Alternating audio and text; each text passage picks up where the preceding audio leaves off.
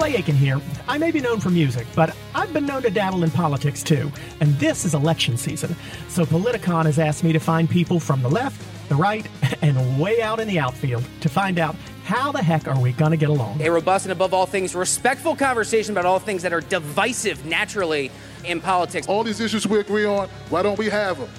That's your proof that we don't have a true democracy in this country. How can the average American trust an increase in centralized government when centralized corporations cannot be trusted? The problem is not the centralization of power, the problem is the nature of the power. If you give centralized power to the people, that's fundamentally different than giving it to six who are in a back room smoking a cigar. So it happens to conservatives. If we're passionate about something, it's, well, that's because you're a racist, that's because you're playing to your base, you're riling people up.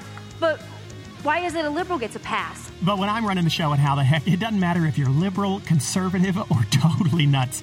Nobody gets a pass on this set. Eh, except maybe me. All I'm calling for is to give the people exactly what they want.